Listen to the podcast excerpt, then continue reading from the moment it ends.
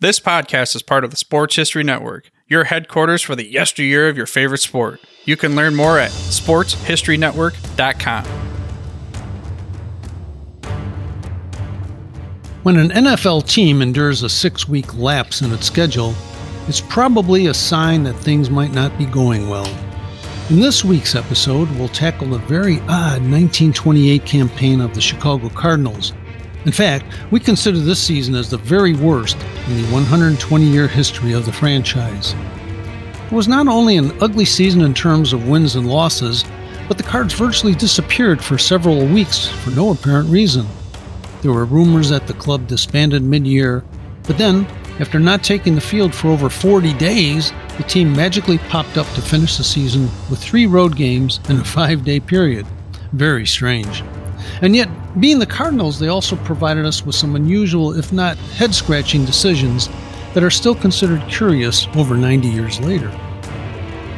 Among the oddities was the scheduling. Specifically, the Cards rested for about seven weeks and then bounced back to play games on successive days. And in a valiant effort to find some success on the very last day of the season, the team signed one of the biggest names in the history of football in an effort to salvage just one more victory. Part of the strange happenings in 1928 could probably be blamed on the financial woes of owner Chris O'Brien. O'Brien had been with the team since its inception in 1899, when it was called the Morgan Athletic Association, and eventually he became the team owner after a series of reincarnations over a, nearly a 30 year period. O'Brien had been hammered financially beginning in 1926 when the rival Grange League managed to maneuver Comiskey Park away from the Cardinals, forcing the team to use a much smaller Normal Park as its home base.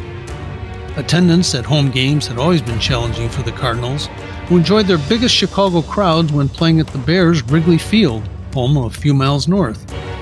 Another jolt occurred after the 1925 season when O'Brien was unable to generate enough funds and was forced to relinquish the services of his star backfield man Paddy Driscoll to the rival Bears. After claiming the 1925 NFL title, the Cardinals were mired in a losing rut over the next two years, finishing 3 7 and 1 in 1927. Still, the 1928 schedule kicked off successfully on September 16th with a 12 0 win over Hammond in an exhibition contest. Under new coach Fred Gillies, the Cardinals hope to reverse the trend of the past two seasons, particularly on the offensive end, where the team still sorely missed the offensive contributions of Paddy Driscoll, who could run, pass, and kick. The first big test would be a home game against the Bears on September 23rd. The Chicago Daily Journal proclaimed that Gillies, who is coaching the Cardinals this year, has one of the best aggregations working in harmony that ever donned one of Chris O'Brien's uniforms. Despite these lofty expectations, the Cardinals appeared lifeless on offense against the Bears and fell 15 to 0 behind the running of halfbacks Driscoll, of course, and Joey Sternaman. A pair of block punts ruined the day for the Cardinals, who otherwise kept the Bears out of the end zone for most of the afternoon. A crowd of just 5,000 witnessed the game, although the Daily Journal predicted that an estimated 50,000 people would be on hand for the Thanksgiving Day rematch at Wrigley Field.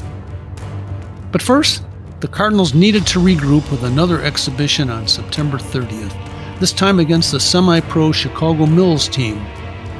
O'Brien used this contest as a kind of a tryout for several players since the final roster deadline date of just 18 players was looming in a few days. Unfortunately, it showed the struggling Cardinals dropped a 7 6 decision to the very, very minor league Mills club. But there was hope, and on October 7th, the Cardinals bounced back again, as we say, and utilized the stingy defense to edge the Dayton Triangles 7 0 at Normal Park to even their record at 1 1 in the National Football League. Unfortunately, the Dayton game would prove to not only be the last NFL win in 1928 for the Cardinals and the last home game, but it was also the last time the team would score that season. Sadly, the only score in that 7 0 win over Dayton was generated when defensive back Swede Erickson intercepted a pass in the third quarter and returned it 40 yards for the touchdown.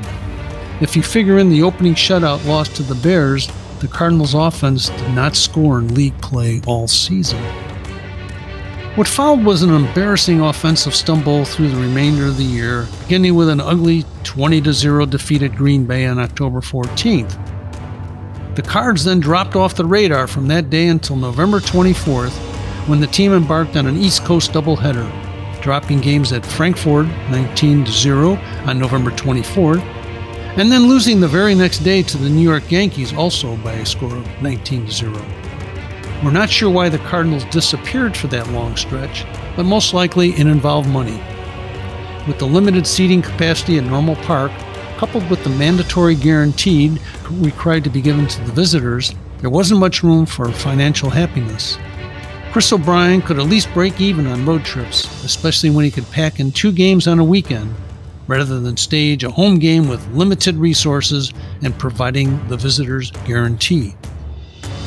Whatever the case, O'Brien hoped to uncork one last surprise for the final game of the season against the Chicago Bears on Thanksgiving Day, November 29th, which would be the Cardinals' third game in five days. The Daily Journal, while predicting a turnout of 50,000 people, reported that George Halas and Dutch Sternaman, the big moguls of the Bears, think their outfit can trim the Southsiders. But Chris O'Brien, the Cardinals' mentor, has a hunch that his footballers will spring a surprise on one of the best professional 11s in the country. So, in the season that was full of surprises for the Cardinals, and mostly unfavorable ones, what could Chris O'Brien accomplish that would allow his team to become competitive with the mighty Chicago Bears? The Cards were mired near the bottom of the NFL with a 1 and 4 record, and O'Brien was determined to bring in a big name to help bolster his squad for the Bears, who are 5 3 and 1 and perhaps grab the city championship from the North Siders. There was really nothing else to play for in the final game of the season for the Cardinals. So, to no one's surprise, it was announced in the Chicago Herald Examiner on the morning before the game that rugged halfback Herb Joesting of the Minneapolis Marines would likely be joining the Cardinals.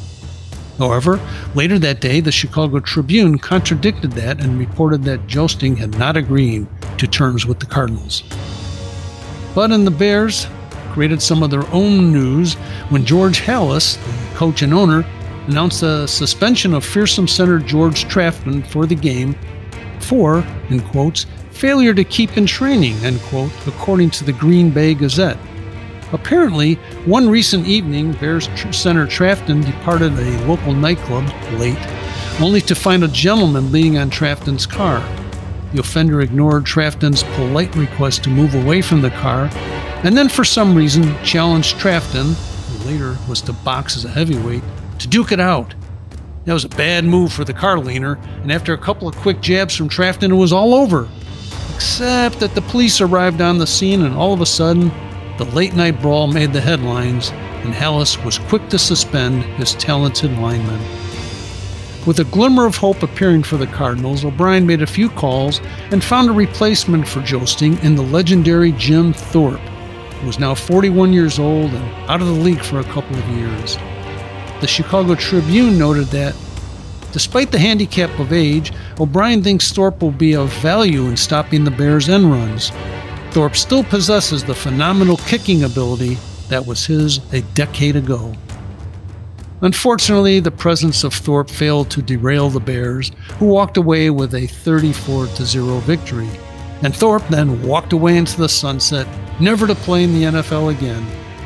Although no photos are, are available from the game, we do know that Thorpe played briefly, substituting at left end for Ed Allen, and then being replaced himself by a guy named Don Yeasley. The media was not kind to the Southsiders as they completed their NFL schedule with a 1 5 record and were outscored 107 to 7. The Chicago Tribune pulled no punches by stating, about the only excuse for thankfulness the Cardinals could muster after the debacle was that the score was only 34 to 0. Watching the Bears score four times in the second period the hapless Cards doubtless were surprised that the defeat was by no greater margin. The defeat, however, could not have been more convincing. We might say that after that brief appearance, the great Jim Thorpe retired as a Cardinal. As a footnote to this remarkable day in Cardinals history, Ed Allen, that 5'8, 170 pound end out of Creighton, enjoyed only a two game career in the National Football League. Despite that brief stay, he could always claim that his substitute on November 29, 1928, was indeed Jim Thorpe, considered by many as the greatest athlete of the 20th century. For the Cardinals, the dreadful season finally came to a close, although Duke Slater and Swede Erickson hired out to play for the town of LaSalle, Illinois, in a scoreless tie with Spring Valley on December 2nd. Ironically, one of their teammates was that aforementioned George Trafton of the Bears. Meanwhile, the unrelenting financial battle for Chris O'Brien drew to a merciful close on July 19, 1928, when he sold his beloved team to Dr. David Jones. O'Brien's late granddaughter, Carol Needham, said, He sold the team so that he could pay his players. It broke his heart to sell the Cardinals. Thank you for joining us for this episode of When Football Was Football. Next time, we'll have some fun looking back at the very first NFL grudge game in 1920 between the Decatur Staleys and the Rock Island Independents, a game which disintegrated into a bottle throwing exhibition from some angry Rock Island fans and the Staleys literally, according to George Halas, ran for their lives. This podcast is part of the Sports History Network, your headquarters for the yesteryear of your favorite sport. You can learn more at sportshistorynetwork.com.